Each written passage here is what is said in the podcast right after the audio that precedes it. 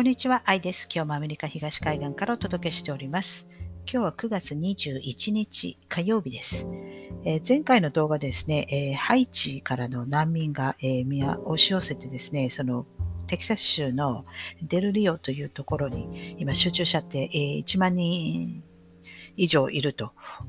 いうふうに、お伝えしましたが、えどうやらですね、あのかなり多分、あまりのあの、やっぱりあの動画がですね、えー、かなり拡散されましてる。で、一応日曜日に、まあ、皆さん国に返すように飛行機が飛ぶそうです。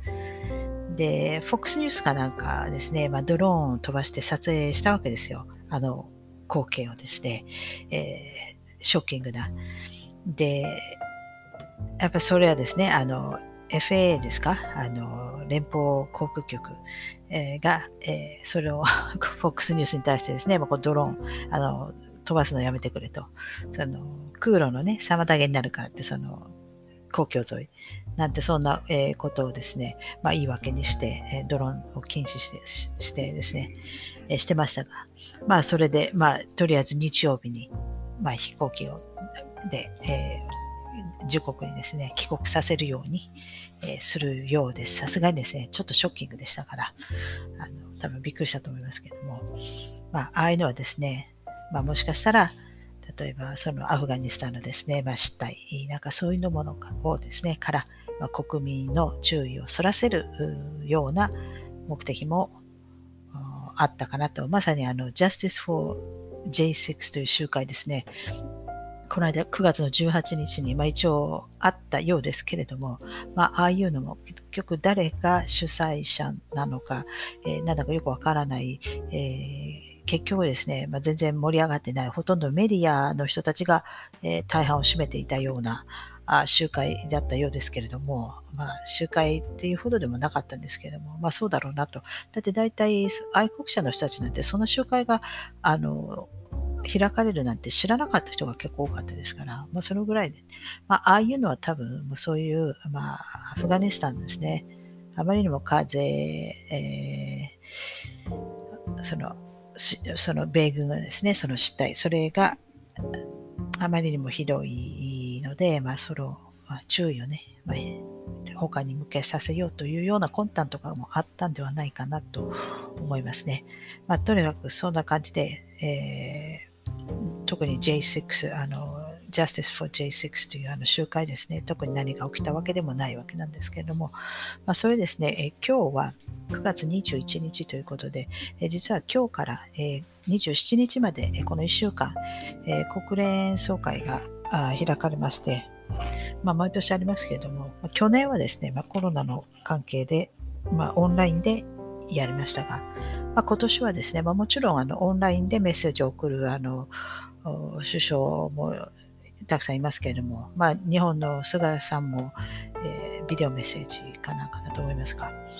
えーまあ、もちろんですねあニューヨークシティに、えー、来る方々もいます。あのブラジルの大統領なんかですねあのワクチン打ってないからで今、え9月の17日からですか、ニューヨーク市内は、その室内での、まあ、飲食やですね、えまあ、あとは娯楽施設、その美術館だとか博物館とか、まあ、映画館とかそういったジムもそうですけども、まあ、そういうところではですね、まあ、ワクチンパスポートを提示することを求められているわけですね。で、ワクチンを打ってない人、または、えー、その基準に満たさない方々なんていうのは、その、断られるわけですね。ですから、まあ、ブラジルの大統領は、まあ、ピッツァリアで、まあ、ピザを買って、で、あの、道路で、みんなで、えー、食べてるところをですね、まあ、写真であの写ってましたけれども、まあ、そのわけで、えー、みんな今、ニューヨークに集まってきていると。でですね、あの、まあ、その例のワクチンパスポートですけれども、あもちろんそういったの、チェーン店、例えば、まあ、レストランとかでも、まあ、チェーン店ですね、えそういったところ、大きいところ、えそういったところ、まあ、もちろんあのレストランだけではなくて、まあ、あのジムとかもそうですけども、そういった大きい企業でっていうのはどうしても株主がいるから、やっぱり上からの要請で、そのワクチンパスポートを義務付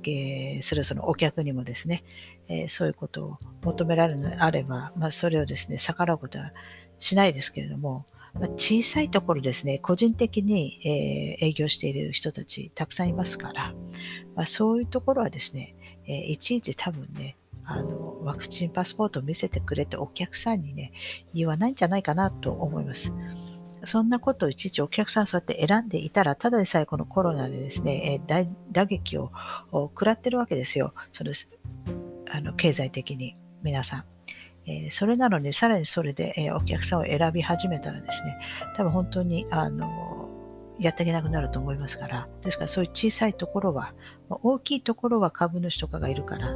まあ、それは逆らえないけれども、まあ、小さい個人的なところは、えー、多分ですね、あのお客さんに対して、まあ、聞く人もいるかもしれませんけれども、まあ、結構聞かない人も結構いるんではないかなと思います。で、またブラジル大統領のようにですね、まあ、外でね、えー、食べるなんていうことも、あの、結構あの、フランスとかね、えー、オランダとかも見ましたが、皆さん、あの、もう路上にね、皆さん座って食べてますからね。えですから、決してあの、ワクチンを打ってないからといって、今現在ですね、今生きていけないというような、えー、状況にまで、えー、まだですね、まあ、追い込まれてはいないので、えー、講義を、えこのままですね、え続けていけばいいんではないかなと思います。で、あの、まあ、この国連総会、今ですね、実はちょうど今、バイデンさんが、今ちょっとスピーチをですね、やってる最中なんですけれども、まあこれはね、後で何かあのハイライトかなんかを見ればいいかなと、あまり興味がありませんので、あのどうせですね、あの気候変動の話、そのまあ、あのパンデミックと、えー、それは今度その後のですね、このアジェンダである、彼らのアジェンダであるこの気候変動ですね、まあ、多分どうせそのことでしょうから、あの特に変わったこともないと思いますが、で、その、この国連総会のこのが開催すると、で、オープニングですね、なんとあの BTS っていうんですか、あの韓国のアイドルグループが、えー、まあ、招かれてそこでスピーチを行ったということですね。あの数年前彼らはですね、あのまあ、ニューヨークのあの大晦日にカウントダウンがその毎年毎年やるんですけれども、そのタイムズスクエアのところで、で、そこでアーティストとか、結構一流のアーティストとか、また新人さんもあの呼ばれることもありますけど、その、集まるわけですね。で、ずっとあの、パフォーマンスを外でしたりとかするんですけれども、あの寒い中。で、あの、あ、あの、たまにあ、あの、そんなに寒くない冬もあるんですけれども、あの、私は行ったことはあないんです。あの、どうせテレビで見りゃいいやと、あの、ニューヨークに住んでた時も行ったことないんですけども、あそこ大体ですね、タイムスクエア、あそこのあたり、夕方6時にはですね、今はもっと前ですかね、あの、閉まっちゃうっていうか、あの、交通止めされちゃうんですね。ですから、あそこでカウントダウンを見たい人は、その時間までに、あの地帯に入ってなくてはならないわけですね。そうすると、例えば昼間、あのまあ、午後3時、4時とかからずっと夜中まで、えー、すっごい寒い冬もあるわけですね。で、その一番そのテレビとかで映って映るような本当に戦闘なんていったところはもう場所を取ったら離れられないじゃないですか。で、あの、その周りにも結構レストランだとかお店とかありますけれども、あの、まあもちろんそこでね、時間を潰す人もいますし、えー、でもそういうところも、まあ、大体もう10時とかになれば閉まっちゃいますよね。まあレストラン11時ぐらいまで空いてたとしても、そうすると、あの、ずっとあそこでこう時間を潰さなきゃならない。で、一応トイレとかも、あの、公共のその、ポータブルのトイレとか用意してくれるんだけれども、あの、それであの場所がでね、やっぱり場所取りがありますから、それも惜しいと。そうすると、行ったこと ある人に教えてもらったんですけど、みんな大人のおむつをつけて で、あそこずっと本当にそのテレビに映るぐらいの、もう本当にもう一番前を確保したい人たちはもう動けないから、あの、大人のおむつをつけて、えー、とにかく乗り切るそうですよ。そこまでしたいのかな、ちょっと不思議ですけども、まあでもそういう、そのぐらいの気力がないとですね、あそこはあのテレビに映るぐらいのね、えー、方々はそのぐらいの気力でやるそうですけども、まあちょっと話がそれましたが、まあとにかくその BTS っていうのが、その、あの、まあ、まあ、お呼ばれして、で、数年前に、その、タイムズスクエアのカウントダウンにも呼ばれたんですよ。で、随分すごいなと思ったんですね。これも、あの、例のね、あの、宗教の力だなと思うんですけど、で、今回今度国連で、えー、呼ばれるっていうのは、かなりその、宗教の力ですね、が、あのすごいバックアップがついてるなと。で、かなりその、ハリウッドでもそういう韓国人俳優っていうのは結構ですね、ずっとここのとこ、えー、目立ってきているんですね。で、その前は、韓国人の前は中国人だったんですよ。で、結構中国人の俳優とか、これはもうチャイナマネーが、まあ、ハリウッドに入ってきてるからだなと思ったんですけど、そのうちに今度韓国人にあのシフトしていったんですね。ですから、あの宗教の力はですね、かなりエンターテインメントの世界に、えー、かなりあのパイプラインを持っているんだなと。あの彼らが、まあ、トランプさんをですね、まあ、推しているところも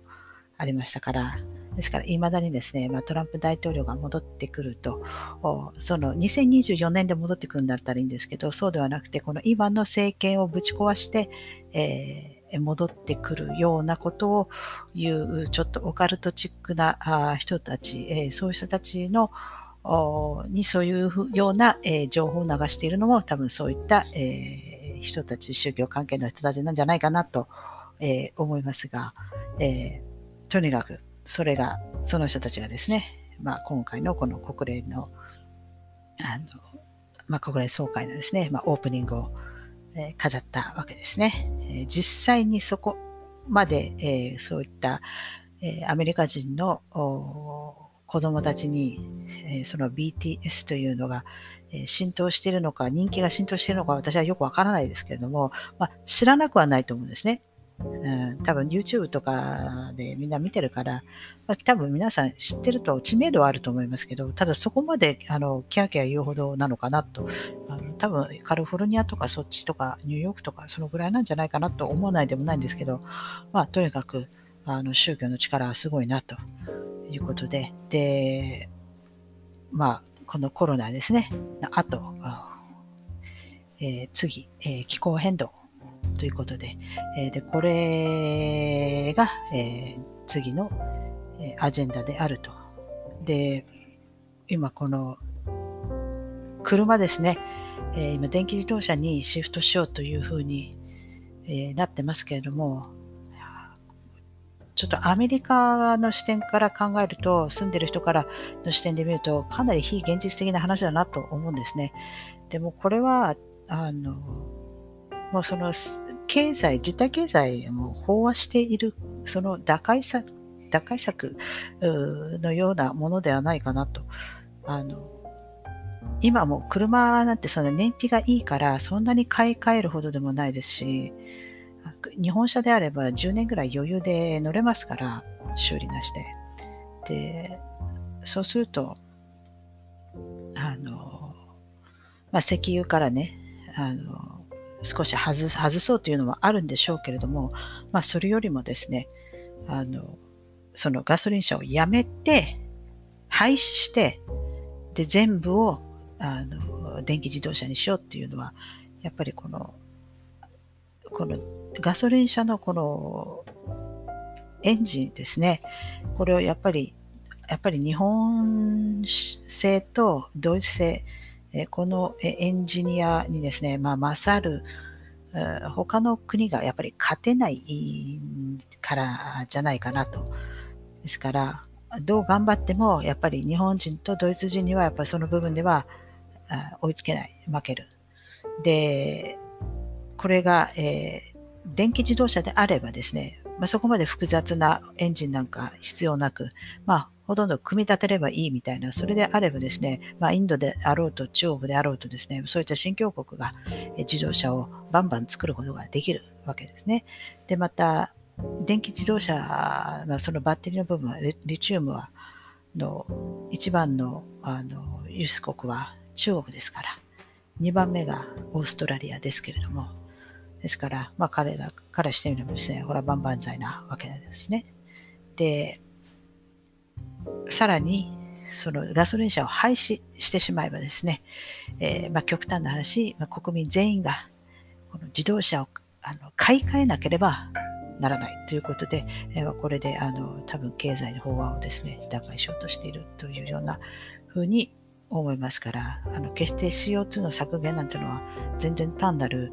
あの理由付けであってあの電気自動車を作っている作るときにかかるその CO2 の排出とかそういうことは全く考えてないですからねですからあの CO2 なんていうのは全くあの単なるあの言い訳であってあのそういうわけです。あのまあ、あのこの経済の、まあ、飽和状態になってしまっているこの経済を、え、どうにかしてまた消費を促そうとその需要と供給がですね飽和してしまっているからっていうような策でしか考えられないんですけれどもあのさらにま自動車だけじゃなくてえ、この家とかもそうですね、建物とか、これがもし新しいそのグリーンニューディールとかの基準に、えー、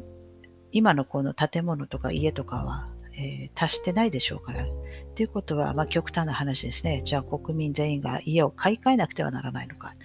えー、建物を全部あの建て直しをしなくちゃならないのか。もしその基準にね、えー、満たしてませんから。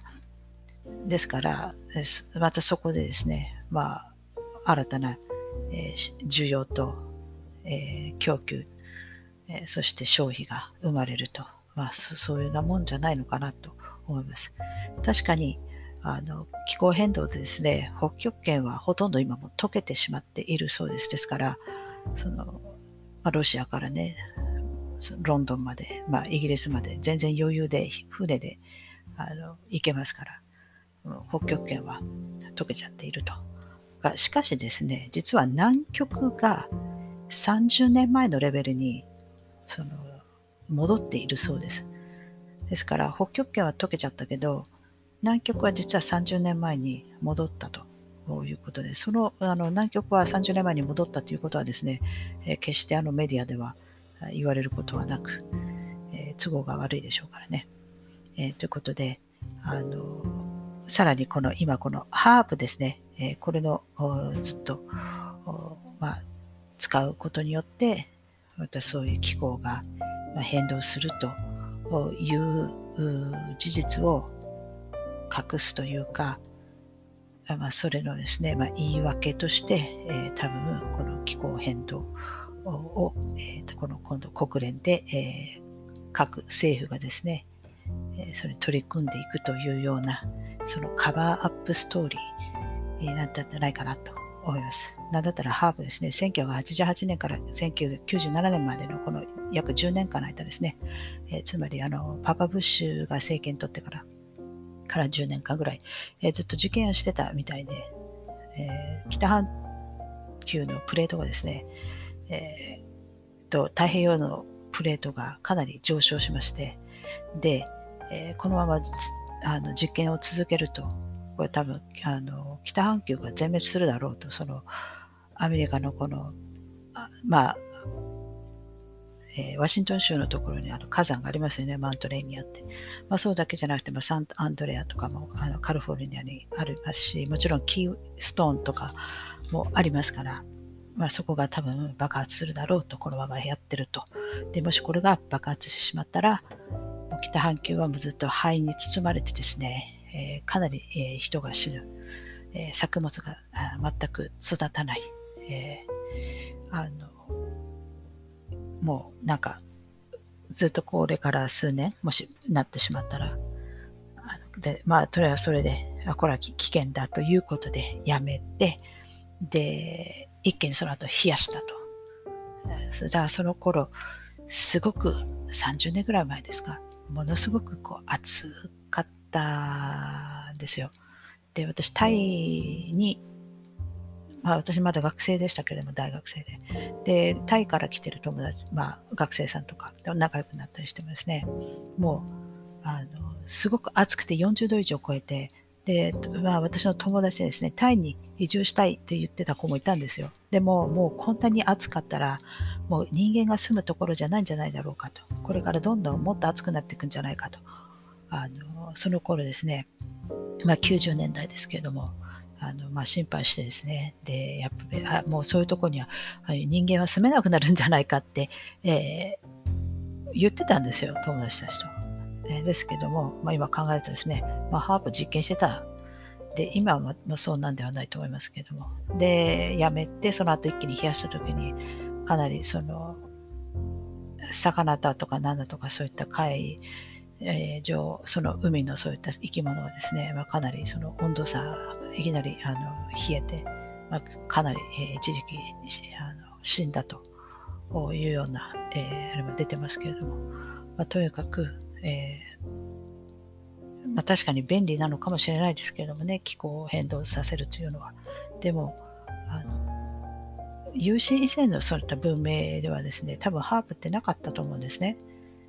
ですから、まあ、多分今回が初めてだと思いますけども、まあ、ここまでね、こう人間が